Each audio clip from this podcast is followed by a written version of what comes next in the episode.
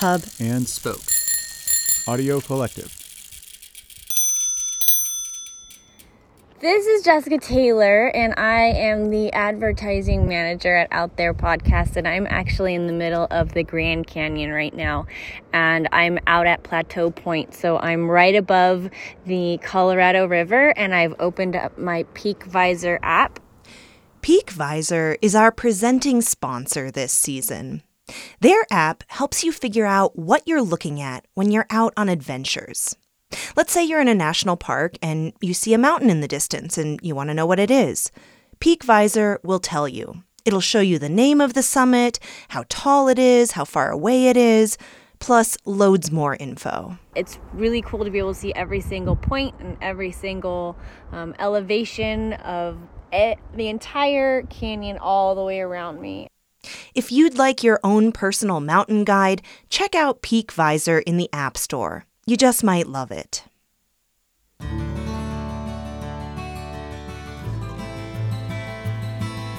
Hi, I'm Willow Belden, and you're listening to Out There, the podcast that explores big questions through intimate stories outdoors. Our theme this season is Secrets of the Earth. Each episode, we're harnessing the power of nature to better understand our own humanity. As we head into summer, many of us are thinking about swimming. Whether it's a trip to the beach, or a lazy day at a lake, or just taking your kids to the local splash park, being in the water can be deeply relaxing. It's a great way to escape the daily grind and release pent up stress. Of course, for most of us, these activities come to an end when the weather gets cold. But what if you could go swimming year round, outdoors, in a frozen sea? Today, we're headed to Finland, where something called ice swimming is common. And we're going to explore what can happen when we try to soothe the brain by shocking the body. Landry Ayres has the story. And just so you know, this episode discusses depression and addiction.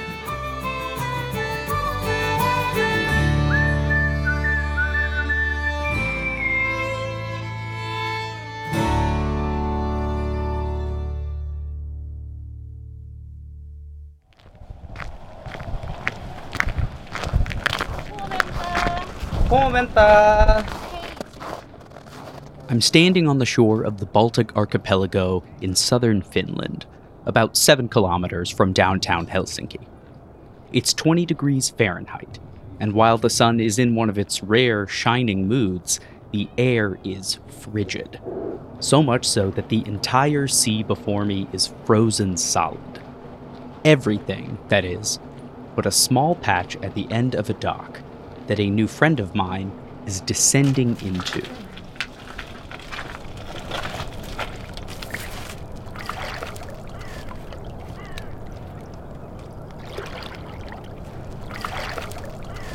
How does it feel? It's like I'm being swaddled in a vice grip.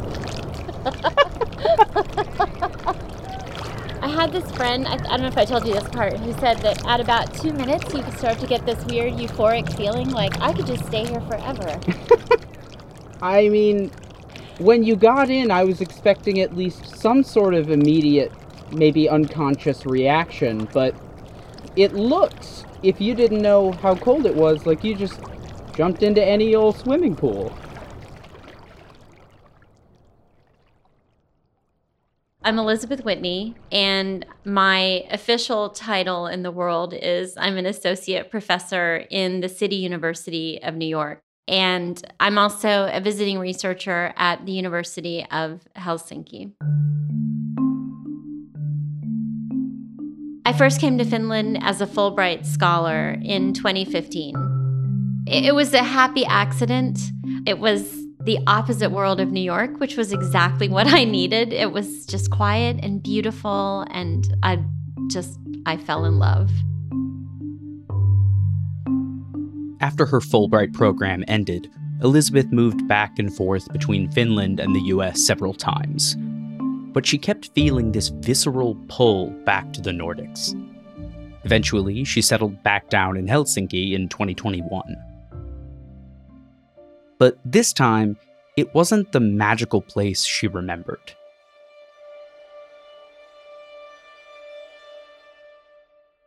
This was the height of the COVID 19 pandemic. Finland is already a society where it takes a lot of work to earn people's trust. You don't just become best friends with people quickly there. And now, everyone was in COVID isolation, so it was lonely. And then, one day, she received some really horrible news.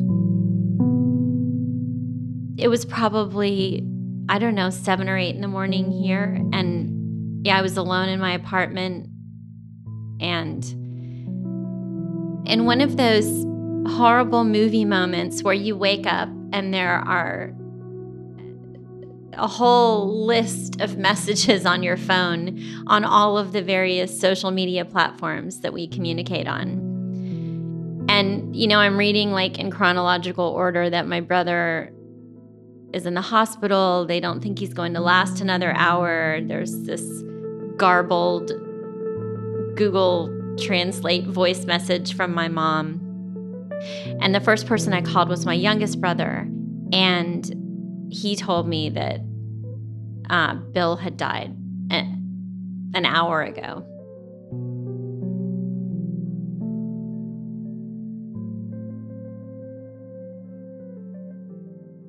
I have two siblings. So my so I'm the oldest, Bill was the middle child, Ed is the youngest, and we were all very close as adults. Our nickname for each other was Meow from Mr. Rogers' Neighborhood. That was our nickname for each other. And we talked in Meow Meow, we sang in Meow Meow. And you know, we were just incredibly silly. We we all have a shared sense of of silly humor. Bill was maybe the silliest though. I mean, he was he was really really really funny.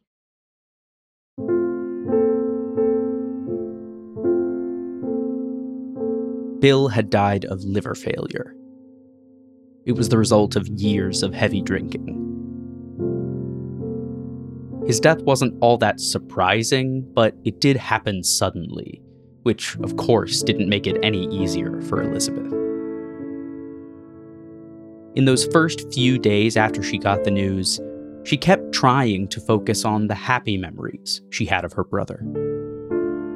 It's so easy to get caught up in the last few years when his drinking was unmanageable and he was unrecognizable. And it was frequently you just couldn't tell who you were having a conversation with, which is just an agonizing part of loving an addict, as, as many people know who have loved addicts. So it's like this back and forth between remembering, you know, how what a beautiful kind, loving, queer, feminist, cat weirdo artist he was and what a like a precious person he was. And then my anger at his inability to get his shit together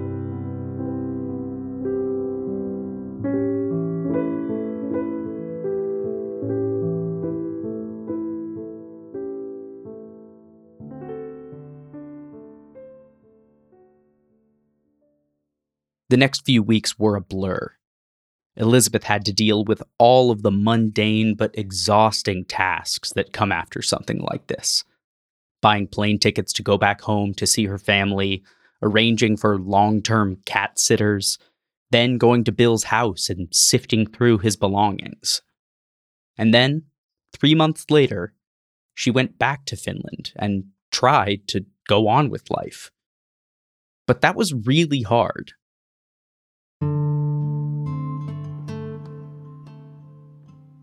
I moved from the States to Finland not long before Elizabeth returned, and one of the first things you realize upon settling down here is that Finland is a nation of extremes. The summers are wonderful, but during the winter, the sun barely comes above the horizon, and it's almost always cloudy. It's so dark that over the course of a whole month, you only get a few hours of sunlight it's harsh. and one of the most common reasons newcomers have a hard time adapting to life here. So, returning to Finland in the middle of one of the most bleak times of year was already going to be tough.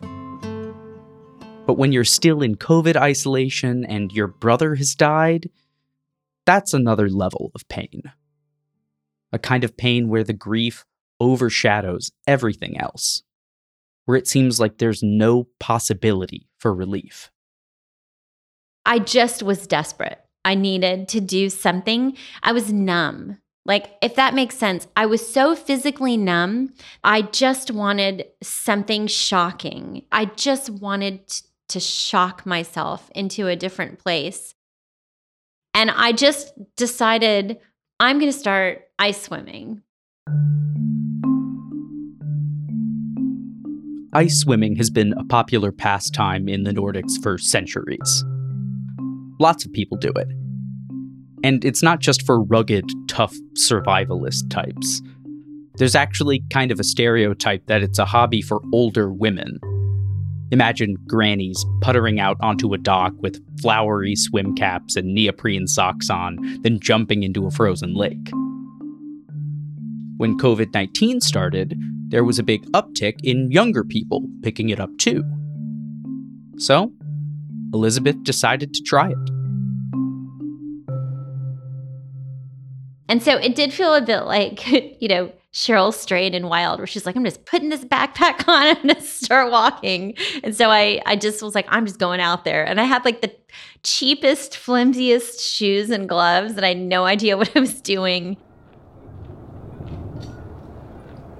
Elizabeth went to an avanto, which is what Finns call a hole in the ice where they swim, or rather, dip. There are tons of them scattered across Finland, small and large, well maintained and not. And they really are just holes in the ice. So it's almost like you're at a Finnish mökki, which is the summer cottage where there's a sauna and then you walk down to the water to swim. And then you walk out of the cabin and down these wooden steps and you have to walk across this often very icy, gravelly path. And then you walk down a pretty long dock. And there are steps that go down into the water. And then you sort of push off from the steps and swim. The first time I went in, I managed to stay for 12 seconds. When you go in the water, your muscles seize up. You are in a survival mode, like a really basic survival mode, and you panic.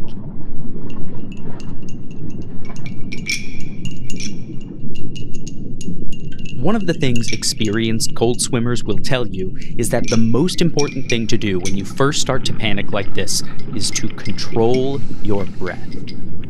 You shouldn't think about the pain or numbness or how badly you want to get out you should just try to steadily breathe in and out. That focus on the most basic of human needs, to breathe, helps distract you from everything else and prevents you from being overwhelmed and hyperventilating. So that's all Elizabeth tried to do. Just breathe.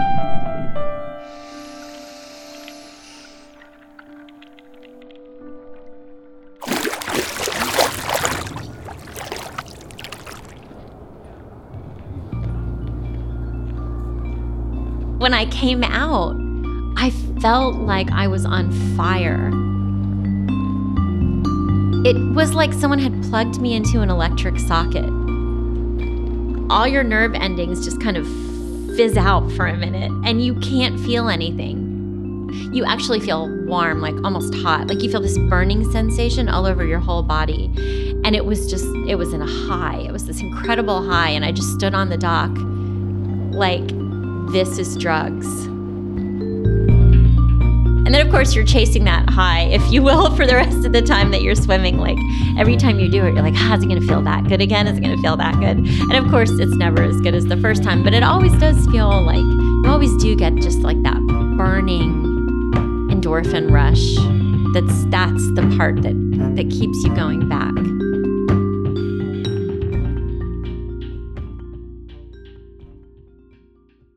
People refer to this practice as as, a, as an addiction and uh, themselves as having become addicted to this cold exposure. This is Dr. Antti Lindfors, a postdoctoral researcher at the University of Helsinki and co author of Avantoon, a winter swimming handbook.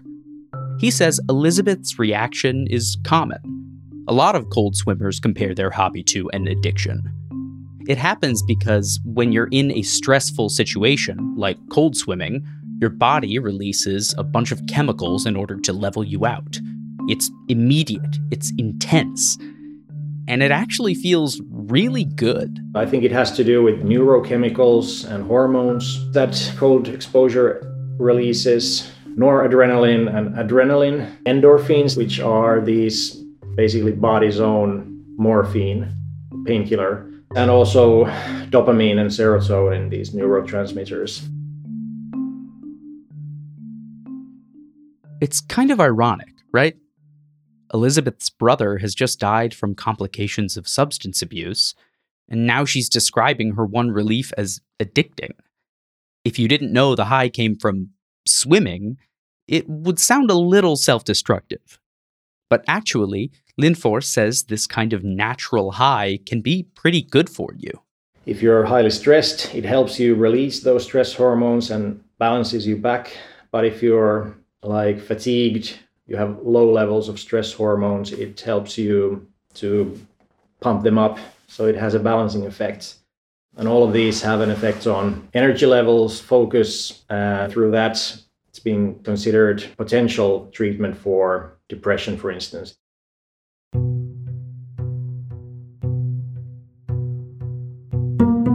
Elizabeth was hooked right away, so she kept with the cold swimming. Chasing the high of that first time, she returned to the Avanto every day for a month straight, strengthening her diaphragm and practicing the proper breathing technique. She bought better neoprene socks and gloves and got keys to a changing room so she didn't have to change out on the windswept dock. She was slowly becoming strong enough to stay in the water for longer periods for 15 seconds, 30, then a minute, then two. The lack of feeling in her fingers and toes lasting longer and longer.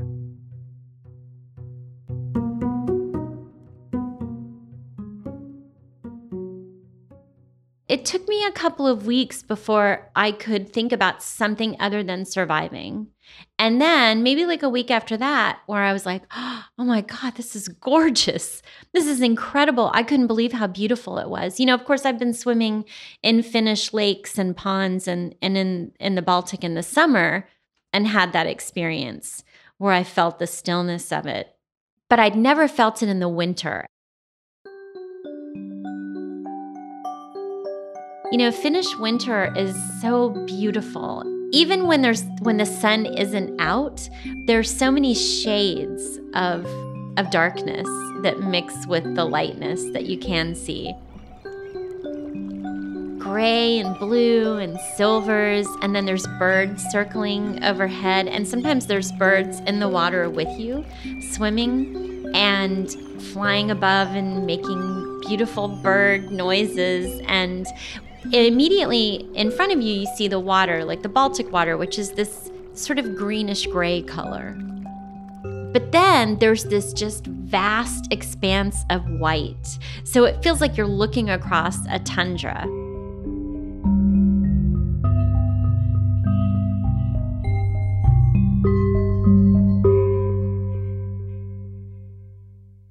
Elizabeth remembers one day in particular when everything seemed to solidify.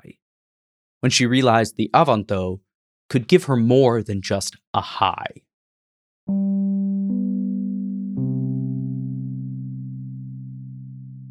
I was alone in the Avanto and it was so quiet. It, it almost took my breath away because it was so calming. It was like the stillness that I felt inside of me match the stillness that was around me in the nature. It was just this incredibly grounding experience. I felt like I was just part of that Avanto, like I had found this incredible sense of peace right there in the middle of that ice hole.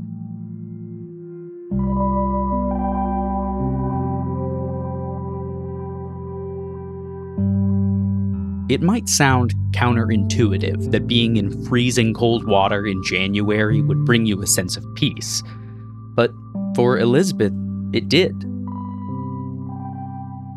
She went back to the changing room on the shore and sat on the bench, warming up, and knew something was different. The pain wasn't gone. Her grief from Bill's passing was still there, and her fingers were still numb from the icy water, but it was no longer all consuming. She felt a newfound serenity. And she realized the two could coexist. That grief didn't have to be gone for her to feel peace.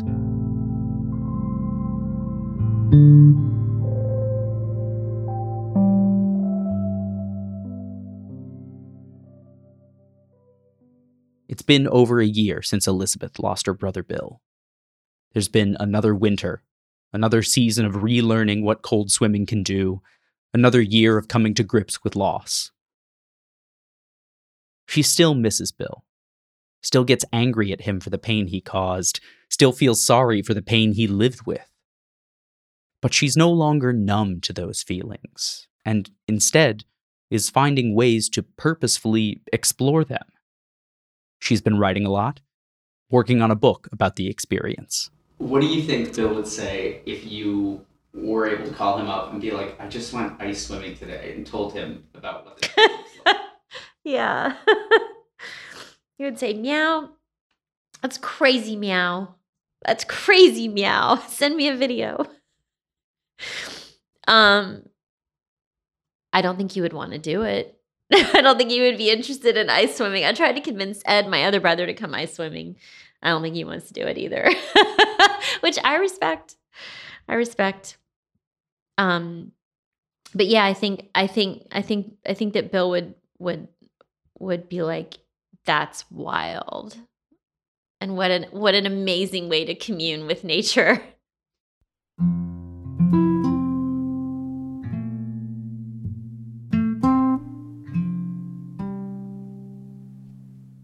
Elizabeth's grief had been like a sheet of ice, hard and solid. But there was an immense amount of joy underneath it. A love for Bill and all their time together that she'd swam in since they were just a couple of silly kids. The Avanto was more than just a literal hole in the ice. It was a gateway through her anguish, a door that let her enter those happy memories. It led to a small pool of joy amidst the vast tundra of grief.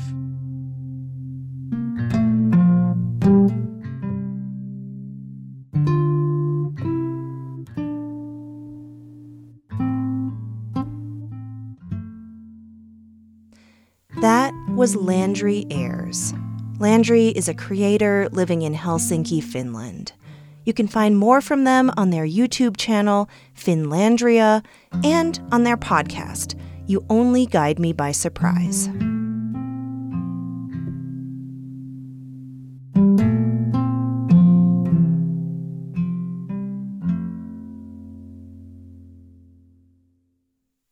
Coming up next time on Out There, when was the last time you went outdoors and just sat there? It wasn't long before my brain started circling. Had I forgotten anything? Had I put all my stuff away? Was the car locked? Did it even need to be? Oh, this sitting still, doing nothing, it felt so weird. Tune in on June 29th for a story about letting go and uncovering surprising personal truths.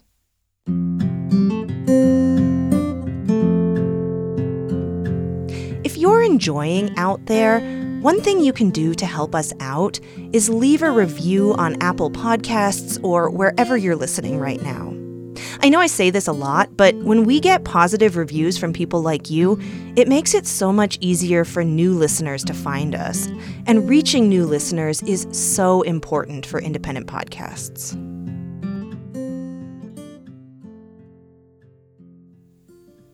Out There is a proud member of Hub and Spoke, a collective of idea driven independent podcasts. One of the other Hub and Spoke shows that I particularly like is called Subtitle. It's a podcast about languages and the people who speak them. I personally have always loved words. And in fact, my whole family has a somewhat ridiculous fascination with grammar. It's pretty common when we get together at holidays for us to have heated debates about obscure grammar questions. Like, this is normal dinner table conversation for us. If you're anything like me and you think words are fascinating, check out Subtitle. You can find it wherever you get your podcasts or at subtitlepod.com.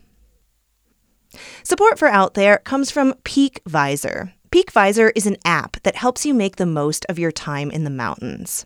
They have intricate 3D maps to help you plan out hikes. Once you're in the mountains, you can use the app to figure out what peaks you're looking at off in the distance. And if you need a little help staying motivated, they also have a peak bagging feature. PeakVisor has been a loyal supporter of Out There for years, and I am so grateful for their continuing sponsorship. If you'd like your own personal mountain guide, check out Peak Visor in the App Store. You just might love it.